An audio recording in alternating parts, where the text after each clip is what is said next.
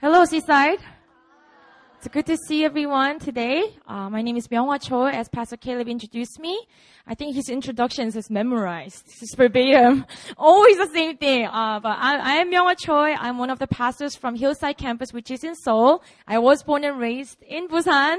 This is my city, my hometown. So it's always my pleasure and honor and joy to come down here and always to see new people. So um, if you are new today, uh, really welcome to our church. Welcome to Seaside Campus. And I will really encourage you guys to connect after the service. I'll talk to me, talk to Pastor Caleb, Pastor Mina, and our leaders and our members. And we would love to connect with you and also share the burger at the Sharkies on Tuesday. Amen. So yeah.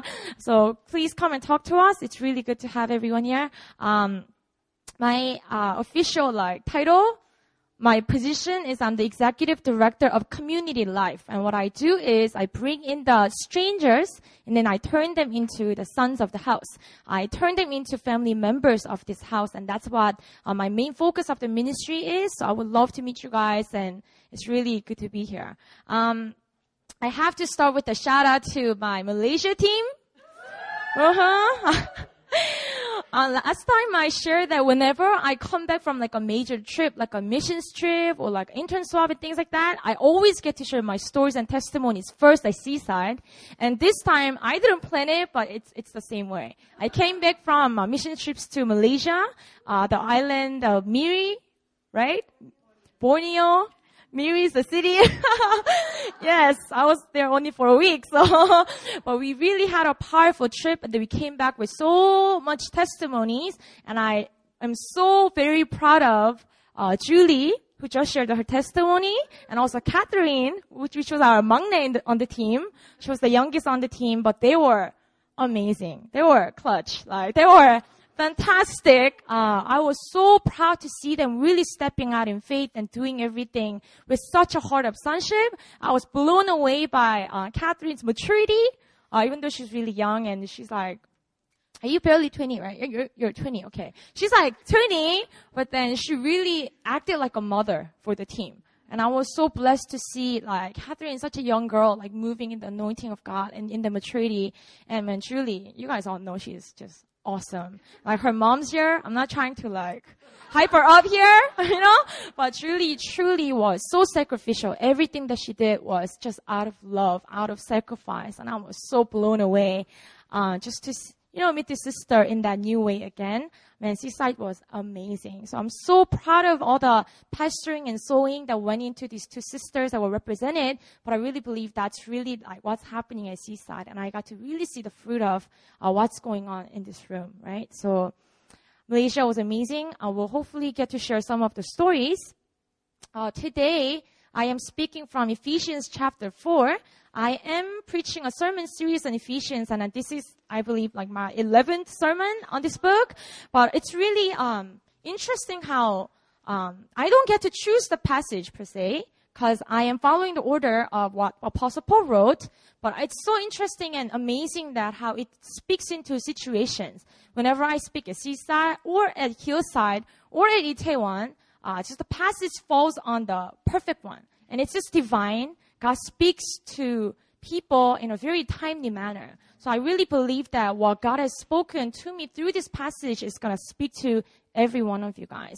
So I really believe that it's going to really uh, lead Seaside into a new level uh, of maturity. I'm going to talk about growing and maturing today. You guys ready for that? Ephesians chapter 4 verses 3 to 16. It's a lot.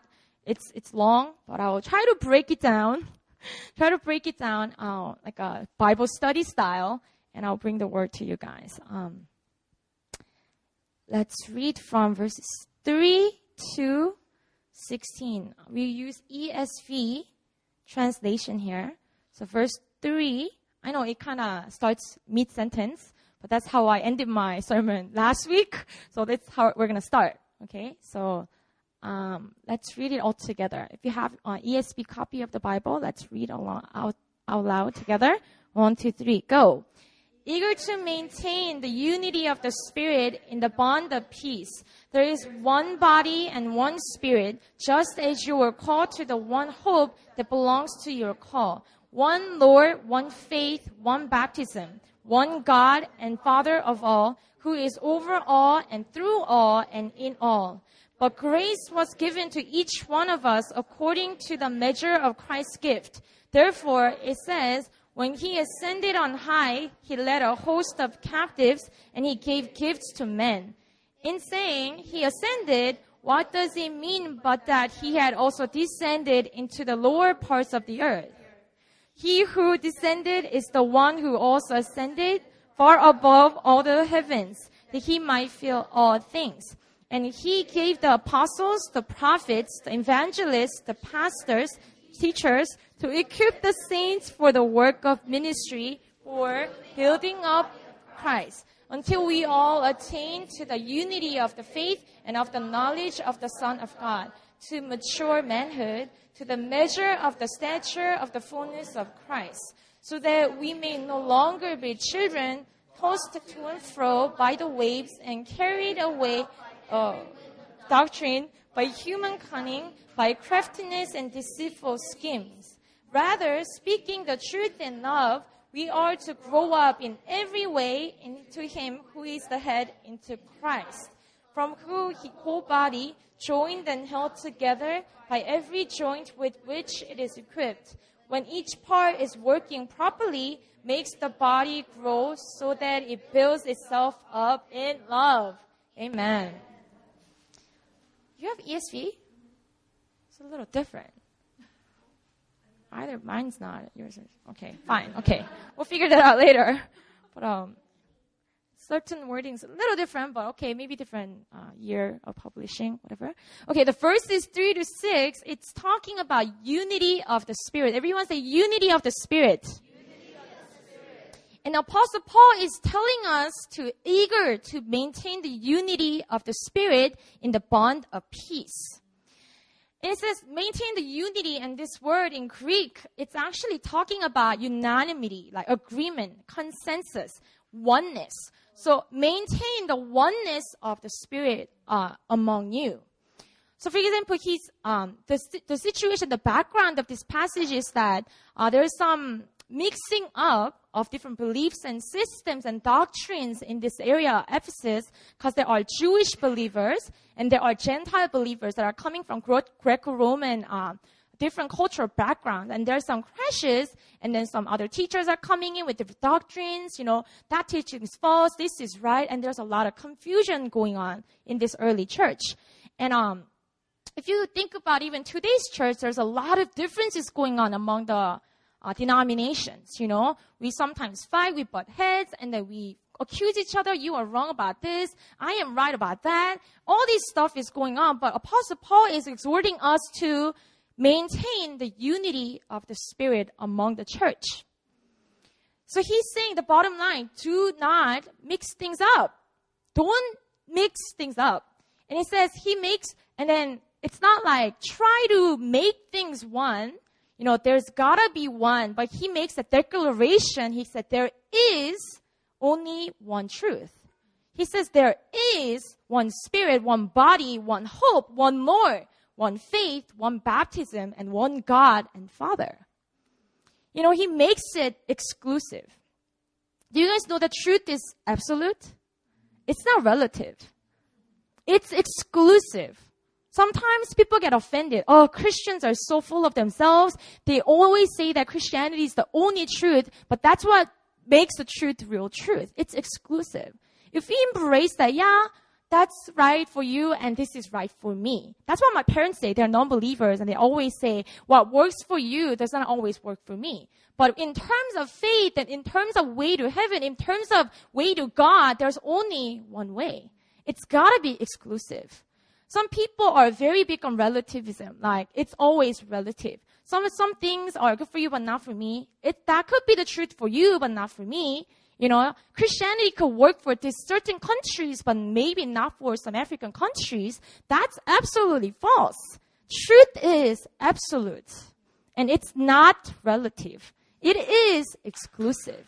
We gotta say Jesus is the one way. He is the one truth, and we gotta have the one faith in Him. Don't mix things up. There is only one. Apostle Paul is strong about this. You guys following? And make sure, he's saying, make sure that you guys preserve the oneness and unity among you. There's only one. Maintain the sound doctrine. Do not be swayed and hold on to the sound practice of that doctrine. What you believe, hold on to it. Have the right practice of it. He's mentioning what? One baptism. It's important to have the right doctrine and have the right practice of it. And Apostle Paul is saying, don't mix things up. Don't allow others come and sway you like that.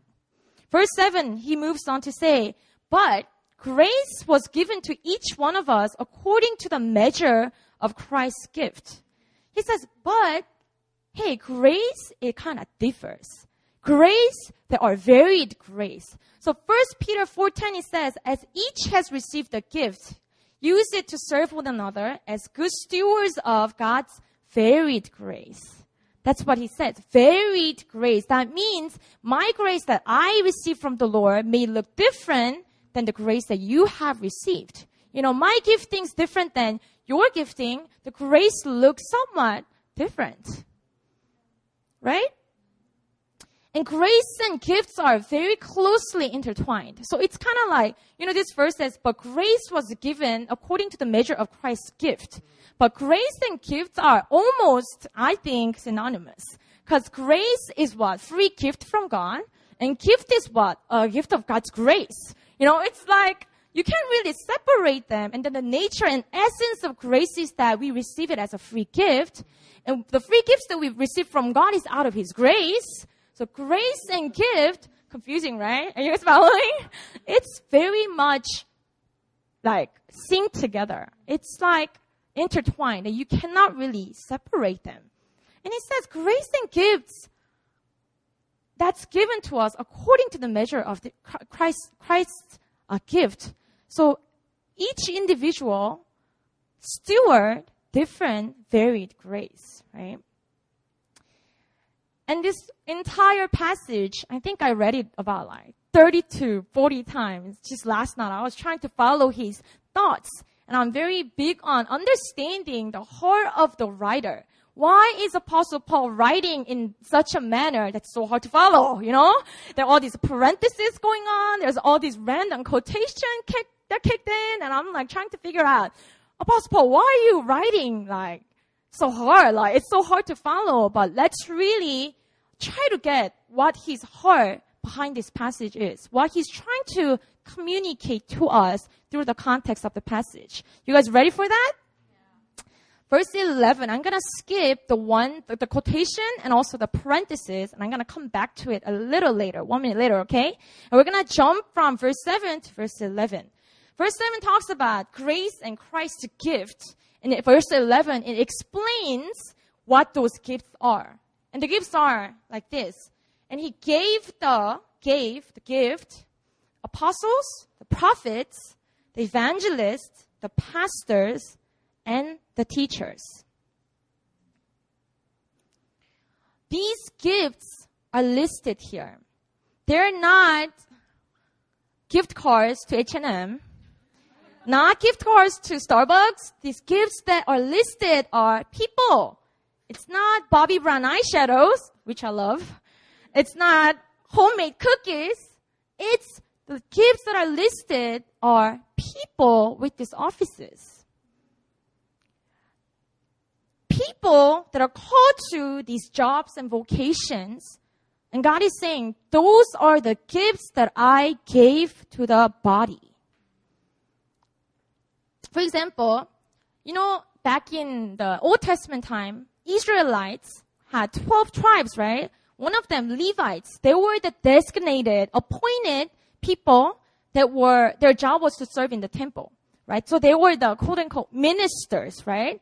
And just like that, we do have people that their job, career, vocation, office is ministers in the church. You guys following me, right? And then like an easy term for like t- today's church will be full-time ministers or like pastors, the most common one, right? And he's talking about these people that are called to do ministry as their vocation and office, they are what? Gifts from God. For who? For you. Right? I appreciate that. For me. really appreciate that. you know, but unfortunately, in today's church, especially in the West, you guys would not hear a lot of these offices that are mentioned in the Bible. Mm, apostles, prophets, maybe some evangelists you heard, right? Uh, pastors, there are a ton of them. Teachers, yeah, like Sunday school teachers, but also teachers of God's word. There are some, but it's sad, but some of them are just now widely recognized by the church today. But today, I am going to focus on the pastors because those are the people that we have what? Access to. We have many pastors in this room. The one that's holding the mic is a pastor, right? So we're going to focus more on the pastors today as we dissect this word. Your demanding and annoying pastor back in youth group, he was a gift for you. Did you guys know that? My pastor that always yelled into the mic and always rebuked you and corrected you on your foolishness, he was a gift for you. Did you guys realize that? Then one offensive pastor in New Philly. I didn't mention names, okay? You can't tell if it's Caleb or Christian. or maybe me. you know, the offensive pastor that you find in New Philly, do you realize that it's a gift from God? It's God's grace for you. You know, God's like, hey, you want a free gift today, son? And you're like, yeah, God, I would like some gift. What you gonna give to me today? Free coffee? You know? What are you gonna give to me? He's standing right in front, right in front of you. That man, that chubby man. that on weekdays he cooks burgers at, at Sharky's. That man, your pastor, I gave him to you as a, as a gift. God's saying, man, take care of the gifts that I've given to you already. If you want to get more, you know, think about like a parent, you know, if you got like your child a really nice toy, and then you watch how that how your child like handles the toy, you know? Oh, does he appreciate it? Like, does he have a good time with the toy? And then based on that, you're gonna give him or her a new toy, like a new Barbie doll, right? God's like, hey, I've given you a perfect gift, just right for you. Your pastor, gift of my grace. How are you stewarding that? How are you treating that gift? How are you playing with that toy that I've given to you? And let me see how you deal with it, uh, not that you're a toy, but you know, just the analogy, I'm taking it too far. But, you know, let me see, my child, how you handle that gift. And let me see what's coming after. You know?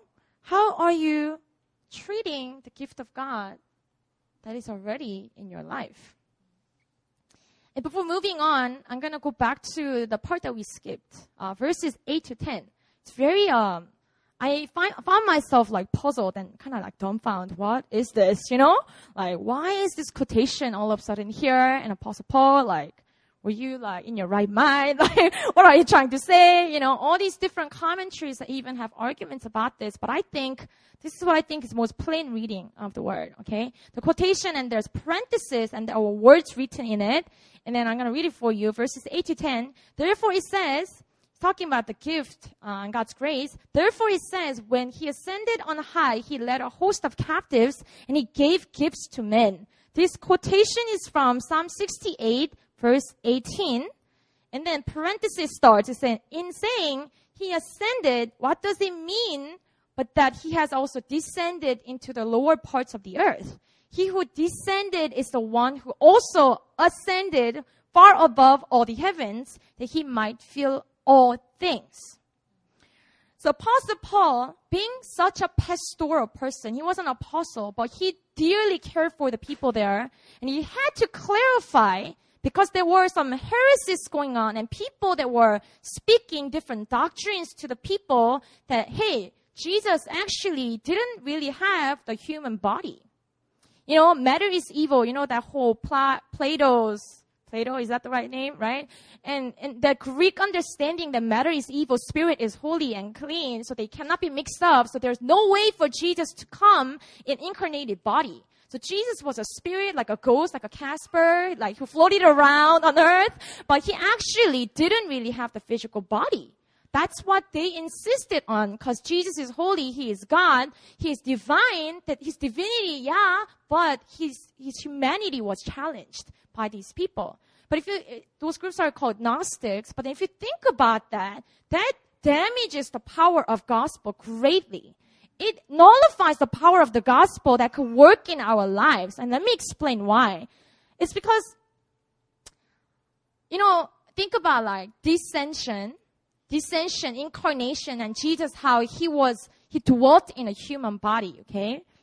And, um, in this Psalm 68, this verse is depicting Jesus as the victor, like victorious one that is ascending to the highest place, right? He's going up to the highest place, and then there's a train of captives which were the, his enemies, and they are all defeated, right? So all these like captives are behind him, and he is ascending and he's going, I will give gifts among men. So he's releasing the gifts to men, and try to imagine this scene, okay? And the fact that, so you, Paul is using that. The fact that he ascended back to heaven is a proof that he came down. He descended, right? He came down and not just to an okay place, but to the lower parts of the earth. To the broken parts of the earth. You know, we are too used to the image, imagery of baby Jesus lying in the manger. It's too beautified, I think. You know, manger, have you guys ever seen a manger? Some, some farm girls? Right? You've seen that, right? It's nasty. It's dirty. It's pretty much what animals lick all the time, and it's it, nobody ever washes it. It's the same food, and then animal licks it.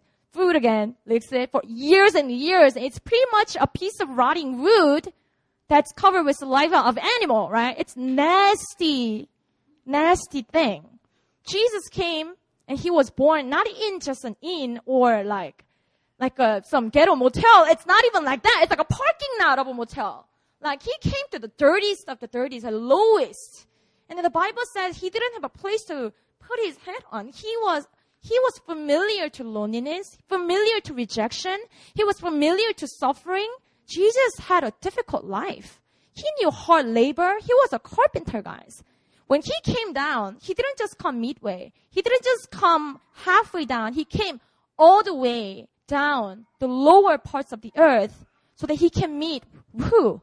Everyone. Harris is saying amen to me right now, okay? So don't be bothered by that. I love it. Come on, girl.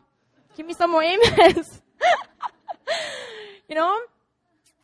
If you think about the descension, how Jesus came in the flesh as a humble king, it's mind blowing.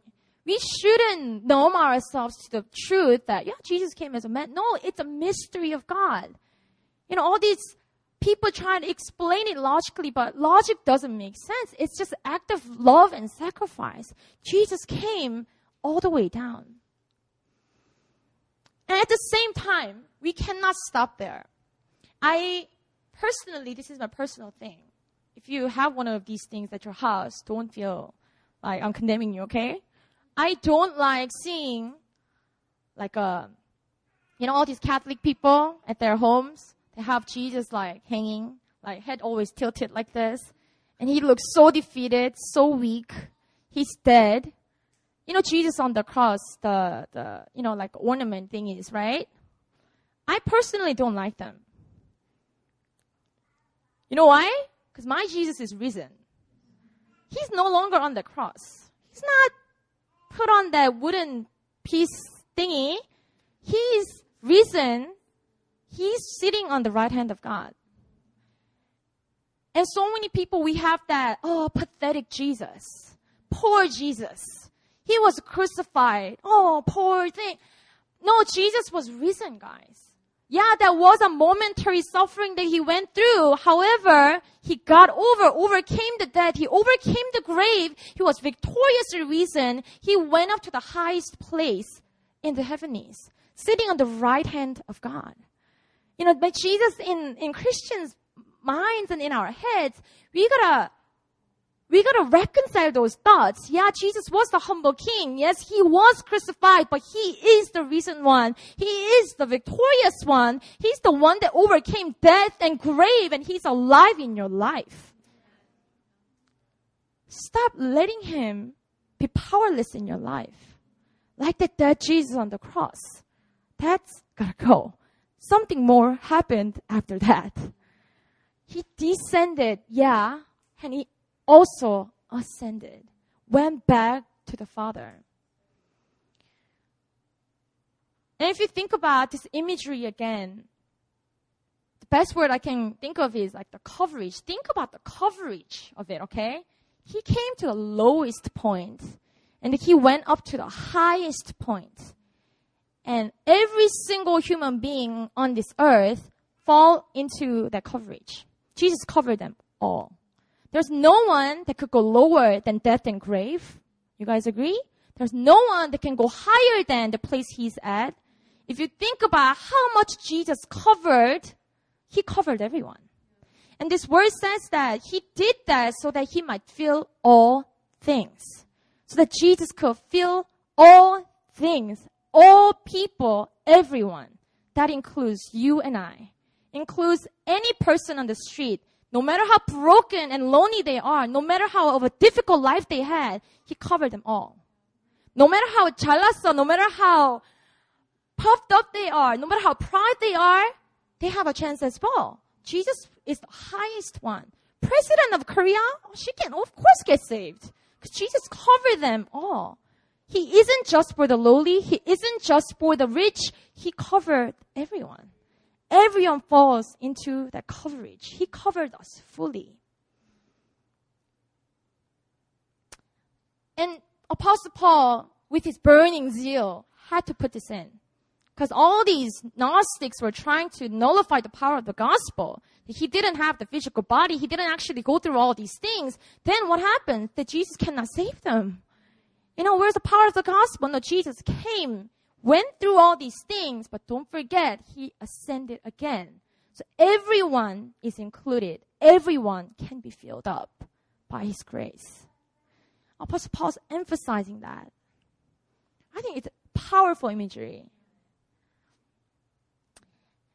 And going back to the gift part, the grace, the gift, the people that he has sent to us, going back to that verse 12, explains the purpose of why these people, these officers are given to us. Verse 12.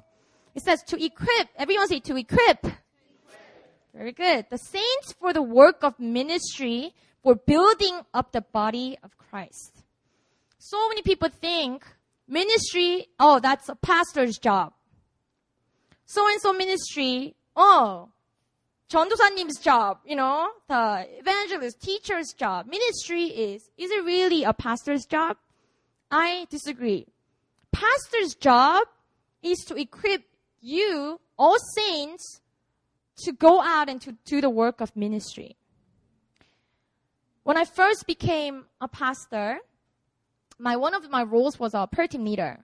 And uh, when I took prayer team leader's role, and I was under the deception that, oh man, I gotta now do all the all prayer in the world. Like, you know, I'm now the praying machine, and I gotta do all the prayer. You know, all waking moments, I gotta pray and pray and pray. But my job actually wasn't really to do all prayer. My job was to raise up my team members. My job was to equip them to go and you guys pray. Not that I didn't pray. okay? But you know, it's it's like that. Ministers, yeah, they are called to minister, yes. But their job isn't to do all ministry themselves and pastors are the only ones. But no, our job is to equip every saint, all of you, to go do the ministry. It's it's not our it's just it's not just our responsibility. You know? All saints are ministers. Every believer is a minister. No matter how young you are in your faith, God can use you and you are a minister. You can minister to the heart of God. You can minister to God's people. You can reach out to the lost. No matter where you are in your faith, all saints are ministers of God. And our job, speaking as a pastor, is to train them up, raising them up, raising them up so that they will go out and do the work. I'm not saying that all of you are called to be missionaries, but you are to be a missionary at your workplace. Do I have access to your school? No, I don't. Do I know the people, your coworkers? I, I don't. But what I can do is I can equip and train Julie and send her into her hagwon or school and girl, you do your job. You know, that's my part. I train you up and you go expand God's kingdom. That's how it works. If pastors, for us to do all the work, all the ministry that's needed in this world, it's never going to reach all the people. Every tongue, every tribe, they all gotta be reached, right? It's never gonna happen. You know, it's us training them up, building them up so that they will go and do the work of ministry. In Malaysia, uh, what really, really encouraged me was we go with the same spirit, the same heart. We don't go there to do all the work and take credit and come back, okay? We're not going there to, oh, transform Malaysia. Yeah, that is our heart, but we know that God is already working there. We know that there are workers there. They, we know that there are leaders there, and God wants to build them up. And our job was to go empower them, equip them, and be the examples for them, and pray for them so that after we leave, they will do the work of God. What's the point of going there for a week if we are taking all the burden and oh, we gotta do everything within a week and we come back? And where is the lasting fruit? You know, it's gotta be us going, empower them so that they can do the ministry after we leave. That's how this works. And in Malaysia, it was so powerful. I remember our team got split up into uh, two different groups, and my group went to this one. Um, we went like house visitings. Okay, we went to like home to home, door to door. Literally sat down, and then we had to drink. They they love Milo. Do you guys know what Milo is? It's like Nesquik. It's like a Nesquik, like a chocolatey drink and then they drink it really uh, watered down, so it's it's um it, it's very good. Yeah, right. Captain loved Milo, amen. Anyways, every house that we sit down, they give us Milo, they give us crackers, and then you know hospitality, we gotta receive it with Thanksgiving. So we drank like eight, nine cups of Milo every single day. You know, within like a span of two hours, and we'll be all sugar high. That's oh man, it was really really good, like connecting with the people there. But what we did was house to house, we visit them, and then what we do, this one particular house there was this grandma sitting. Uh, she was halfway paralyzed. Her right side of the body was completely paralyzed because of a stroke. She was just sitting on the couch, and then there were four men, and then about two ladies. Uh, I don't know how they are related. They don't speak any English, so we were just trying to communicate with like body language and stuff.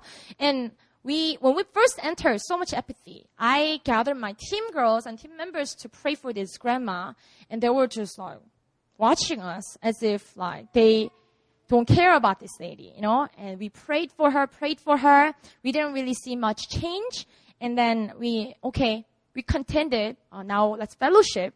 Sat down, sat around. Our brother Ted Grillo, uh, our intern pastor Emily was there, Julie was there. Right? We were like hanging out and drinking Milo together. And all of a sudden, I see like a spark of revival going on over there when where Ted, Ted Grillo was sitting, right? And Ted Grillo was like passionately speaking into this man, guy's not understanding anything, but still like he's full of zeal, you know, and pain, pain, sakit, sakit was like the one word that we knew. It was pain, right? So sakit, sakit, like sakit, like, you know, body language. And then the guy's like, oh yeah, sakit, sakit. So they all are involved in palm oil, like palm, like palm oil industry. So they carry them. It's really heavy. So they, all of them had like shoulder aches, shoulder pains, and back aches, and things like that. So that guy said, "Oh, sakit, sakit on my back." The heavy things that I carry, you know. So Ted started praying for him, and and and then Ted told him to like get up and like jump up and down and do the jumping jacks and stuff. So he started doing that, and surprisingly, he says no pain, hundred percent healed, and he was he was full of joy and he kept doing jumping jacks. He was sweating and like, you know, wow, pain is fully gone. Praise the Lord. And then the guy next to him goes, oh, I have shoulder pain, shoulder pain, you know? me, me, me. Now, me, me too, you know? He joins in and then the guy that just got healed laid hand on him and then prayed for the healing. So, 100% healing. Like shoulder pain no more. And then now two men are jumping up and down together saying, testifying that, oh man, all pain is gone. Our God is healer, right? And then third man joined, fourth man joined. All four of them received 100% healing from all their pains, and now they were pumped up. Man, this is awesome. Let's pray for more people. What happened was, so before we left that house, we wanted to pray for the grandma one more time. gather them around. I mean, we gather and then all those four men were up close now and they're all laying hands. They were all praying out loud, you know. Ten minutes ago, they were all like, what are they doing? Drinking their Milos. Now they are fired up, you know. They prayed and we prayed. We didn't see the immediate healing. Uh, other than just a huge smile on her face, but we blessed her and then we left the house and these men followed us to the next house. Isn't that what you see in the Bible? When Jesus ministers and sets people free, they follow Jesus and do the same thing. That's exactly what we saw. Next house, they followed us, you know, and then they were the translators for us, though they didn't, they didn't understand themselves, but, you know, they kind of saw what we did, so they were trying to, you know, like communicate for us. They paired up with us, prayed for people, saw healing after healing after healing, and now four men became seven, seven men became ten, so like these 10 men followed into a longhouse, which is like an apartment, but it's like a horizontal apartment. So it's like door, door, door, door, like 60 households together. That's like a, their own like type of like housing. Went into this longhouse. We all danced together. Like Malaysian dance is intense, man. Ask Julie to show it to you later. Catherine. We all danced together and we drank Milo again. We prayed for sick people man, what I saw was multiplication. This is kingdom of yeah, kingdom of God expanding through the native people. We empower them, and now I know after we leave, they're going to do the same thing. They will gather, they will pray for the sick, and later we found out actually that those four men, the initial four men, were the elders of the church that will minister. How divine, you know? Oh man, God is just good, man. We don't have to understand everything, but God's working through everything. That's what I'm talking about here. Every believer, it's, every believer, they, they come to church thinking that I need more ministry, meet my needs. I'm the consumer. You know, I'm in need. Minister to me. Pray for me. But in fact, you have so much to give to others as well. Yeah, you are, you, you, you need ministry, but also you have ministry to give out to others. Amen, girl. you know? Ministry works that way. It's not that, uh, pastor, do ministry, I'm here to receive. No. You minister to me, I minister to you. That's how the body of God will be built up. I got so excited. Where am I right now? to equip the saints for the work of ministry, for building up the body of Christ. King James Version, I really like how King, King, King James right? King James translated this verse. He wrote, for the perfecting of the saints. The same verse, he said, for the perfecting of the saints. For the work of the ministry. For the edifying of the body of Christ. And I really like this word perfecting. Perfecting as a verb, perfect, perfect as a verb, it's actually uh, the same word in Greek to, to mature. Like bring maturity is like bringing um, perfection. It's it's synonymous. So mature man meaning pretty much full grown man, complete man, a perfect man. That's what it means when Bible says mature person. That's what it means. Perfectly grown into the image of Christ. And that's what it means. And I'm gonna talk a lot about maturing right now, but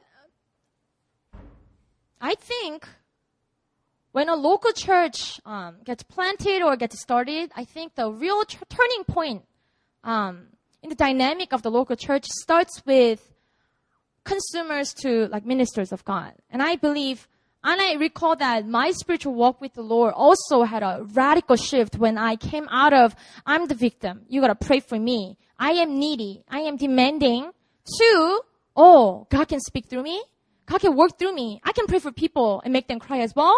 Like that was a powerful transition. I remember finding out that that shoot for the first time. Now I prayed for someone in the Philippines on a mission trip. I was the youngest on the team. And uh, Mina was on the team too, right? 2007. Not too long ago when I was like 15. Uh, and uh, just kidding, okay? oh, yeah, anyway, so I'm a little older than that, uh, but we went to Philippines and I prayed for this worship leader girl, but she was tone deaf, like complete tone deaf, but she was a worship leader. I remember like, oh man, I gotta pray for her later. you know, I gotta pray for her later. And then uh, during like altar call ministry time, like prayer time, I remember kind of like just going up to her, not knowing what I was doing, but I just prayed for her, kind of hugged her and prayed for her. And uh, she got powerfully ministered by the Spirit of God. Like supernatural sign kind of appeared, and I was like, "Wow, what just happened? God could use someone like me? Like that's like nonsense. You know, I was not even a leader. I wasn't even properly discipled. But then, wow, God could use me as a minister to nations. That was a whole lot, like, that was breakthrough in my head, you know? And I think when people come into church thinking that I'm the one that needs ministry, you know, feed my needs, when they have the shift, oh, no, I need some, yeah, but I also have something to give. I have something to contribute. I belong to this body and they also need me. That's a radical and powerful shift. And I think God is taking Seaside through the season right now. God is raising up new leaders. Guys, don't think of it as a burden or responsibility. Think of it as a privilege that you get to build up the body as you were built up and sold into, now you get to sow back in. Now you get to raise up these mighty warriors along with other pastors here. How beautiful is that? Think of the vision. It's not us trying to put on more responsibility on you or work you, you know, like give you works and things to do, but it really is sharing that honor and privilege and turning you into the minister of God. Builders of God's house. Is there greater honor than that? You know? Consumer Christianity is, is good for a few months, but that's pretty much it, you know? You come back needy, you come back needy, you come back needy. When you feel like your needs are not met, you want to leave and find a better pastor. You know, that's the mentality, the consumer mentality of the Christians these days. Bible's not telling us to do that at all. If you think about uh, New Philly's structure, leadership structure, um, you know, we one of our core values is that anointing flows from the top down. We talk about it a lot, and it goes from the lead pastors to the core leaders, core leaders to the active leaders who are the small group leaders, small group leaders to um, the members or the reserve leaders, and then that to newcomers. And there's like a pyramid that's um, beautifully built up. And I want to recognize that your small group leader isn't just discipling you because um, because of like her or his own compassion or zeal. They are appointed over you. The pastors, one of the gifts listed here, they have the oversight and then they appoint people over you. So they are not doing it out of their own authority or out of their own goodness or out of their own compassion. They are appointed over you, so they there, therefore are your shepherds, in a sense. That shepherding grace gets flowed, flowed down, no, flown down, flown down, flows down. that grace, shepherding grace, flows down through your small group leader through your ministry team leader, and then you get to enjoy the benefit of that. You know? So don't think of it as, oh, my pastor, Pastor Christian Lee and Ariel Lee, the lead pastors, and they're the only ones that I'm gonna submit to. They're only, those two are only pastors that I'm gonna listen to. No, they appointed people over you. Pastor Caleb and Pastor Mina. They appointed community care pastor, Pastor Lydia. They appointed small group leaders, community care group leaders over you. And then there it goes down like that. So appointing, it's a key concept because so many people see their lead pastors, you know, oh yeah, they, I need to listen to them. But then the people that are appointed by them, they treat them with contempt. Who are you to tell me those things? You know, let me just talk to Pastor Christian. I will email him directly. I'm not listening to you, noble. You know, like it doesn't work like that. People are appointed by your spiritual leader and it, there's grace that flows down. Hey, that's how God's kingdom works. Oil flows down from the beard of Aaron and then all the way to the bottom. Everyone gets covered when we submit to the structure that God has built. It's important. It's a lesson and teaching that everyone has to get a hold of. Verse 13. All of you are ministers of God. Amen? Man, I gotta make you say it. Turn to your neighbor. Sorry, I gotta do it. Turn to your neighbor. Tell them, I am a minister of God. You are. You really are, okay? Verse 13, it goes like this. Until we all attain to the unity of the faith and of the knowledge of the Son of God, to mature manhood, to the measure of the stature of the fullness of Christ. To summarize this verse, I say maturity. Having the fullness of knowledge of who Christ is, having the unity in faith, you know, to the mature manhood, which means a full grown man. It's another translation. You know, not a child, not a boy, but a full grown man. You know, it's talking about how believers are exhorted to maturity, right? How many of you want to mature in the Lord? I really want to. It's just coming very slow. really want to mature in the Lord to the fullness of how Christ was, you know? And that's gotta be our utmost desire. I want to be like him. I want to mature. I want to stop acting like a little kid. You guys know some people that are big in size, but they act like little kids. Can I just be frank? There are people like that. They grew up in size, they grew up in bo- their body physically, but in their minds and their hearts, are little kids. Just reality. So many people like that until we attain the unity of faith, unity of the knowledge of Christ, mature manhood, you know, think about how the body of Christ is the church, right? And if you think about how Jesus came as a little tiny baby, he grew to a boy, teenager, and he grew to a full grown man. He was a built man, carpenter.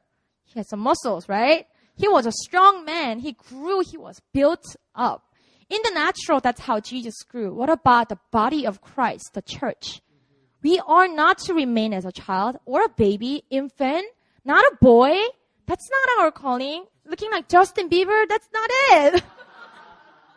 I love Justin Bieber though. That's not it. He has to grow up and the body of Christ has to grow up. We cannot remain as a child or boy or a teenager. We gotta become a full grown man. The question is, how? Question is how? Question is how? Let's look at verse 14 and how the maturity looks like. Let's get into that first.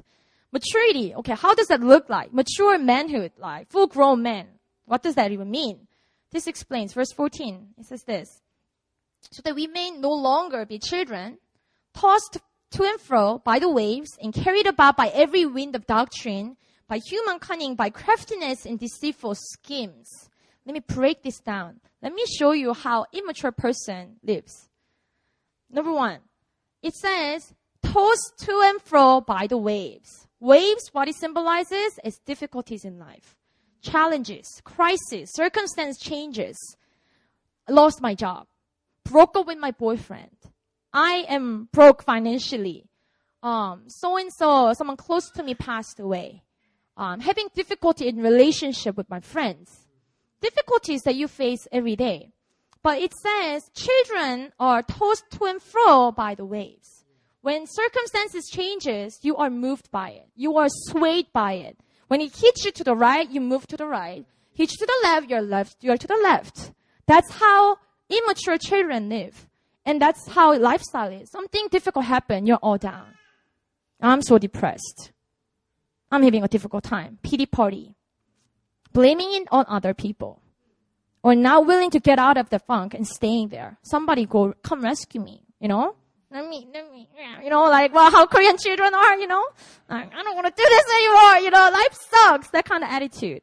You know, and I'm putting on Facebook, the status change is all depressing, like, nobody cares about me. You know, like all those immature acts of an adult. Why? Because they never learn to swim through those waves. Adults, mature people, we need to learn how to swim through the waves that come at us and not be swayed, but still be focused and have direction. Not to be like, oh, my life sucks. I just lost my job. I'm a failure. No.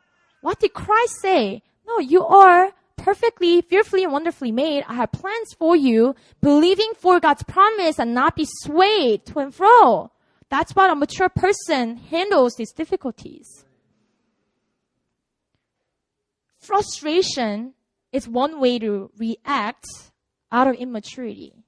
When things happen to you, oh, so frustrated. You know, that's a sign of weakness, sign of um, lack of trust. You know, frustration is one of those ways that immaturity shows up and manifests. Anxiety. Oh, when, whenever something happens, you're all like shaken up, so anxious, I can't sleep at night. Anger, another way. You know, all these different things. God wants us to move on from those ways. Not to condemn anyone in this room, guys, but it's the exhortation that all of us need to embrace. God wants us not to be swayed by this world and by the waves that come. Rather, He wants us to swim through. No, I know where I'm going. I know I am loved. I know I am accepted. I know God has a purpose. So I'm going forward. No one can shake me. Nothing can shake my God's plans for my life. Maturity comes like that. Number two, it says, carried about by every wind of doctrine. This was a big issue in this church back in these days. False teachers will come and teach them things that are very um, pleasant in their ears, itching, itchy teachings, right? Oh, there's things that sound really good and attractive. Oh, that that's very um, you know, easier things to believe per se.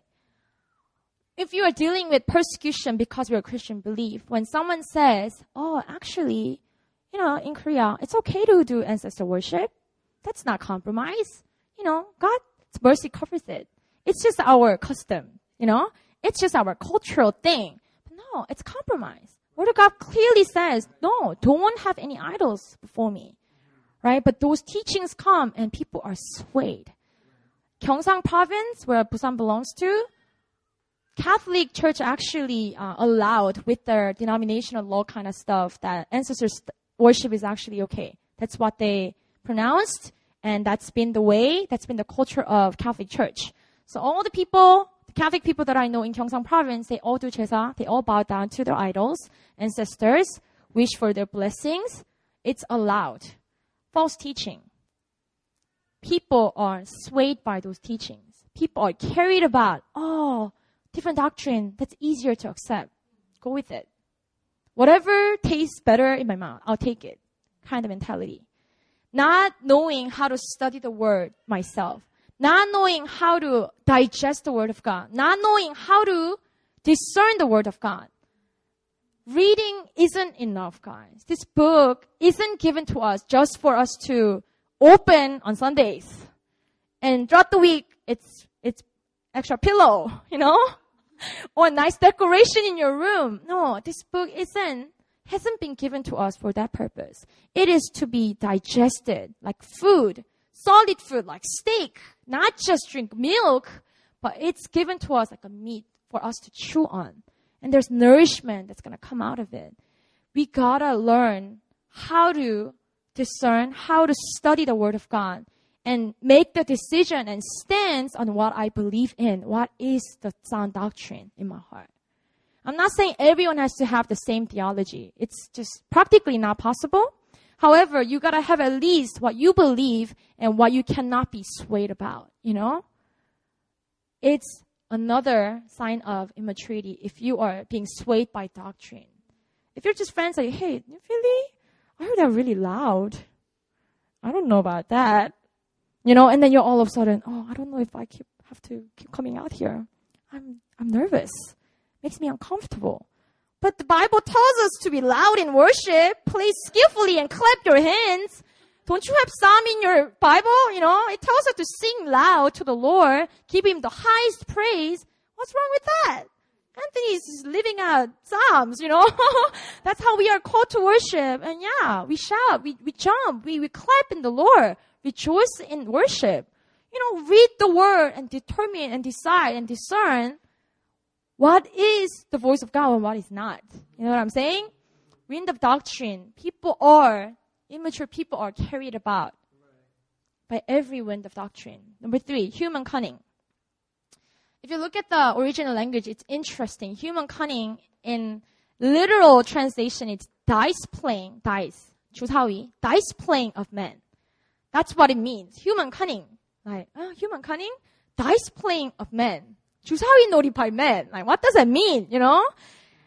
Um, and different people say different things about this, but, uh, if you, if you think about just dice playing, oh, do not be swayed by dice playing of men. I'm like, what does that, what would that mean? Some people say that, uh, people try to trick you, like when they play like board game or whatever, dice playing, like people try to trick you, you know, people try to like, manipulate you, so don't be swayed by that. I think that makes sense, but when I read it like plainly, I thought of the first thing that came to my mind was ups and downs. Dice playing, lowest you can get is what? One. Highest you can get is six, right? And sometimes you play dice playing and then sometimes you have to just go back to square one, you know, and then you throw it again. Oh, two. Ah. Play it again. Oh, six. Play it again. Oh, three you know, like ups and downs, and sometimes it's going well, sometimes it's not. You know, sometimes you get the highest number, sometimes you have to go back to square one. Oh, you know, dice playing for me, there's a lot of thrill with it, but if it's not really a game, it, it could be very hard to trust. You know, really hard to trust God for ups and downs of your life because you really don't have control over it. Sometimes God will give you one. Sometimes God will give you six. Sometimes you will land on a wrong spot and then it will put you back on square one and start all over again. You really don't have any control over it. Dice playing of men, it just got me thinking, man, all these ups and downs that really have so much authority on my life. When things work out well, yay, oh, so happy. And when something goes a little wrong, I'm like, why is it gotta be so difficult, you know? Number four, it says craftiness and deceitful schemes. Different translations present similar words that involve a lot of um, error, straying. It talks a lot about like lies that are trying to deceive you. That's like the core words that um, that this verse is trying to say, like deception, like cunning, like evil that's done against you, like deception and things like that, people could let you down. How many of you guys know that? People could let you down many times, right? And sometimes they will do it intentionally. Some people will hurt you um, with evil intention. Some people will manipulate you. Some people will hurt your feelings. Um, and are you going to be swayed by that every time that happens?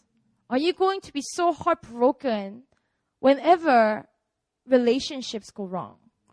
Whenever people say stuff to you, you, know, you know, are you gonna go hit the floor, bottom, rock bottom? Every time you deal with relationships, like, is that how you are going to be? Are you gonna give the person that much authority over God's word? You know? It's the fact that what someone says could really destroy you. It means that person's words have so much authority even over the word of God. You know? Think, think about that. You know? That person trying to like, whatever, you know? Like, do people have that much authority over your life? Really? Over the power of the word of God? Really shouldn't be that way, right? But people do get shattered at words that are spoken by people, deceptions that are released by people, evil intentions that you sense from people. Like it really destroys people more than anything else. It's because relationships are important. Because people that say those things, sometimes there are people that are important to you. Right? But really, are you going to give them that much authority over what God says over you? Maturity manifests in a way you respond to the deceitful schemes and words of people. Mature people do not get swayed by that. And I think through all these things, Apostle Paul is explaining and exhorting us to pretty much grow up. Grow up. People of God, grow up. Do not remain as a child sometimes growing is painful. It's not easy. It's not automatic. You know, even physical growth, it has pain. It gives you pains. 성장통, like growing pains, things like that. You have to deal with those things. You know, sometimes growing is by choice. It is painful. It's costly. But Word of God is saying, do not remain as a child. Continue to grow. Do not be shaken by all these things. And I think for us to really reach the place of maturity, a full grown man, a strong man, into the image of fullness of Christ, it's back to the same question. How? How? Many ways. But I think God's given us the key for the growth and maturity in this very passage. He's given it to us. And let me direct you guys back to the gifts that are given for us. After I'm done preaching, I want to encourage you guys to go home and read this passage again. With the things that I shared in your mind, it's going to make so much more sense. We just don't have enough time for that.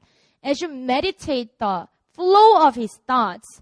So yeah, that. So I, I gave you this and I want you guys to mature and grow. And the key is, yeah, those gifts that I given you, remember? You already have the key. And in this passage, he said that the gifts of his grace are given to the body of Christ. Apostles, prophets, evangelists, pastors, and teachers. In verse 15 it says, rather speaking the truth in love, we are to grow up in every way into him who is the head into Christ. I'm going to close with this. How do I become that minister, Pastor Myung, that you talked about? How do I graduate from becoming just a consumer of ministry and become the minister of God?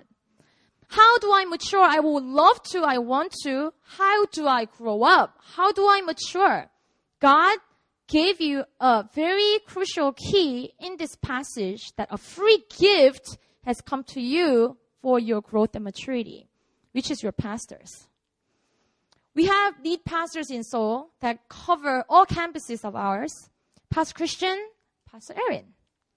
They are truly sacrificial and loving shepherds that I, it's, it's my boasting in the Lord. And here at Seaside campus, who do we have? We have pastors Mina and Caleb. My question is this. If you've been coming out to Seaside for a while, if you identify yourself as a member or a committed attendee of this campus, how are you stewarding and receiving the free gift that came for your sake? How are you stewarding these two? How are you receiving these two? Like a toy that you receive? Or are you receiving them with honor, with submission? Are you giving them the access to speak into your life? When they correct you, when they give you the life giving rebuke, how do you respond to that? How are you stewarding the gift of God? God loves giving good gifts. You guys agree? When God gives gifts, He always looks to the response of His children. Hey, I gave you this, and He always watches what you do with it. You know? And like I said earlier, so many Christians, their mentality is, hey, my pastor is just not good enough. He's all right, but I think I would rather go to another church and find a better pastor. Consumer mentality again. But are you saying that God's gift for you in this season is not good enough? Isn't that what you are saying? That God's gift for you actually lacks something. Is that what you are saying? But doesn't the word of God says he gives good and perfect gift? Doesn't the word of God say he knows you better than you do? He knows your needs. He knows what you need to hear. He gives you the shepherd, the pastor over you accordingly. Really is up to how we receive the spiritual leaders that are put over us. That is, I want to emphasize the key for your maturity. Key for growth really is kept in these two. And I know honor is something that's very hard to talk about as a pastor or as a leader. I know a lot of guys who agree, even in the company settings, as a leader, teaching about honor is like pretty much saying you gotta honor me. You know, I had a very difficult situation in Malaysia. Our team, And I was stuck in that dilemma. I knew our team, because we believe in New Philly that life flows through honor. When we honor, it's not just for them to feel good about themselves, but we do believe when we honor our leaders, according to the Bible, life flows down from them. Anointing, blessings come down from your spiritual leader. And that's what we believe. And as I was watching our team interact with our team leader and also myself, I had moments of frustration. And I had to also battle with sense of entitlement. You know, am I just being, you know, like proud? You know, am I speaking out of frustration? Am I speaking out of sense of entitlement? I'm not entitled to anything, but I do have authority and I do have the call to exhort the body of Christ to really live in honor. Had to make the difficult decision. I'm like, man, it's gonna sound like you gotta honor me better. But am I gonna do that? Because if I don't do, I'm robbing my team of the greater blessing that's gonna come through my leader and also my leadership. Am I gonna address it or not? Dilemma, right? What did I have to do? I had to sit them down, tell them straight up how it was. You heard it, right? Mm-hmm. Was it good? Mm-hmm. I had to give them the teaching about honor. And I know at Hillside campus, it's our culture now. Everyone outdo one another in honor for our leaders. He, Itaewon, they're being established in it, in the process. Seaside, I believe it's somewhat new. But I do believe that God wants to bring that teaching into this campus. That truly, when you honor the gift of God that is over you, God's words will flow through them. Clarity will flow through them. Blessings will flow through them. Let me testify. It's just the way God or- orchestrated and ordained it to be. Let them speak into your life. When they correct you, rebuke you, say thank you. Thank you that you have oversight. Thank you that you have insight into my life. Thank you for being the voice of God in my life. Thank them. Submission another thing. If you would believe God speaks through your leader, why would their words offend your mind? You know, it's because you don't think that God will speak through them. But no, God says, I will speak through your leaders. Submission is very key. It's really not about always gathering and doing the Bible study together, the discipleship thing. Whole, the whole Bible, discipleship. I could do the same Bible study with two people two people, let's say. One doesn't see me with honor or submission or appreciation. Let's say the other is overflowing with all those things. I guarantee the measure of growth and maturity that's going to come forth from those two will be radically different. I see that person A keep going back to the same problems. I, I can to- totally tell you I will tell her to be encouraged, but she won't be encouraged because my words have no power. She's gonna let it fall to the ground. But the girl B, I say, be encouraged. God is with you. She's gonna believe it, submit to it, shift her minds around it. She's gonna thank me, honor me. Blessings will go through and reach her. The fruit that I'm gonna see at the end of the small group season will be radically different, guys. And um, I was talking to Anna. Anna is one of the church plan team that uh, initially came. She's sitting right there. Anna was uh, my small group member for a season, two, uh, for a year, right? And um, her ways of honor, submission, appreciation that she showed to me was life changing for me. And also through that, it changed her life. And I really believe reason why she's able to serve here so powerfully with such anointing, I take some credit for that.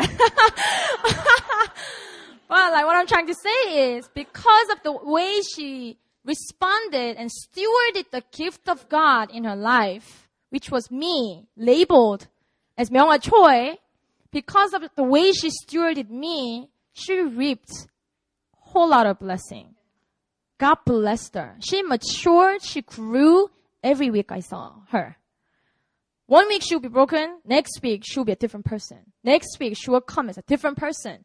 Growth, maturity. I saw her change every single week. It was mind blowing. Wow, God. I see you moving in that girl's life. And God revealed it to me. It's because of how she's stewarding you, because of the way she's stewarding your words. That's how it works, Seaside. I see dramatic maturity and growth that's coming through the discipleship ministry that's starting. If you didn't sign up, sign up. Be a part of that. Let your leaders cover you, speak into you, make you into a person with the full grown stature of Christ. And us together, the body is being built up. Anna's testimony isn't just Anna's Anna's discipling who? Catherine. And what I saw in Malaysia was double portion. She's so much younger. She was so much younger in her faith. Um, but like the way she's growing under Anna's leadership, mind blowing. It's crazy. Can't believe that she's only 20. You know? But with the teaching about honor and teaching about submission, I know Catherine, she's gonna she's gonna be an amazing, powerful woman of, God. I just know it. Watch out, Seaside, watch out. you know, key to maturity. Today, what God is emphasizing, do not miss it. It's your leaders. It is your pastors. Given to you freely, perfectly, made for you. It's like tailor-made suit. It fits you. Don't tell God that God, the gift that you gave me, don't fit me. Don't tell him that. He says, no, it fits you perfectly. You just gotta lose some weight. I don't know. I don't know what guy's saying, but it fits you perfectly and I know it. It just feels uncomfortable at the beginning, but it fits you perfectly. And I know that God's doing, His hand is all over Seaside, and I know God is moving. So if you are tempted about, I don't know, dropping accountability, discipleship, please don't. Please remain in the place where your leaders can speak into you directly. And I guarantee, as you steward these gifts from God, you will grow. You will mature. You will not be swayed. You will not go to and fro those days will end. And I will see marvelous fruit coming out of Seaside. Today, I'm going to end my sermon with this. We want to pray for Pastors Caleb and Mina. Mm. So I'm going to invite you to stand up. Caleb was very uncomfortable. very uncomfortable, but um, it's word of God. This is the word of the Lord. And I'm going to invite everyone to actually stand to your feet. Um, if you're a newcomer, like it's, your first Sunday, um, no one's pushing you to pray or whatever. It's really okay. So just be yourself and be comfortable. But if you really see that God has called you to seaside, if you really see that God is moving and this is where you want to be, do not put one foot out and one foot out, one foot in. Be all in, guys. These two are really laying down their lives for this church plant. These two are radically surrendering to the call of God. They are here committed to love you, cover you, care for you, pray for you. These two powerful men and women of God are here for you guys. Do not let their words fall to the ground. Show them the honor that is due. Show them the submission, knowing God speaks through them very clearly. I can testify that. Powerful ministers, and they will equip you, turn you into mighty warriors. This is the place, I believe, for many of you. So I want to invite um, some people, if you're near them, just come around them. Just lay hands on them. Feel free to touch them. Uh, it's really blessed them. It's been, 11 months already. It's been 11 months um, since they got married and then came down. Oh no no no, marriage is uh, it's way longer than that, but 15 months, not that. but they came down and started this church plan, and they are going strong. And I want the army at Seaside to really grow in honor. All right. So these two are the keys. So I want to just invite you guys to pray, release blessing over them. Let's really honor them. More than anything, let's honor them in the spirit in our prayers. Yeah. Can we do that? Father, we honor you. More than anyone else, God, we honor you. And because you have sent these two, Father, down to seaside, Father, we honor the plans and purposes that you have for this campus.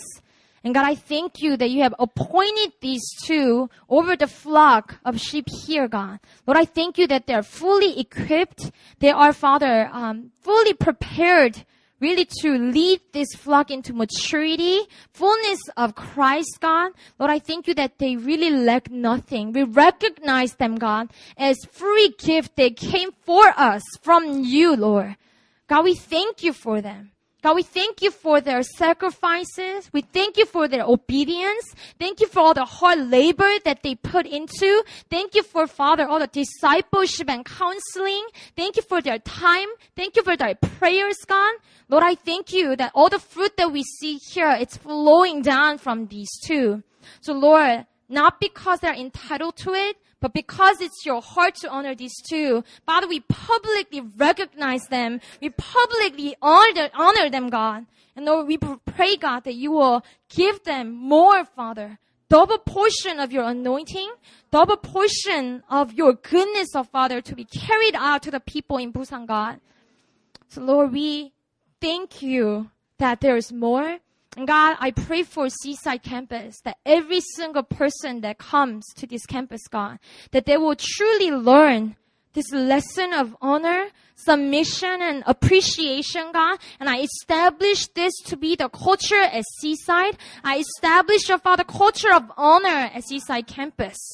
And Lord, I thank you that you are delighting over this moment, that you are, Father, shifting and changing hearts, God, that you are, Father, disallowing all the hearts of contempt of Father in this place.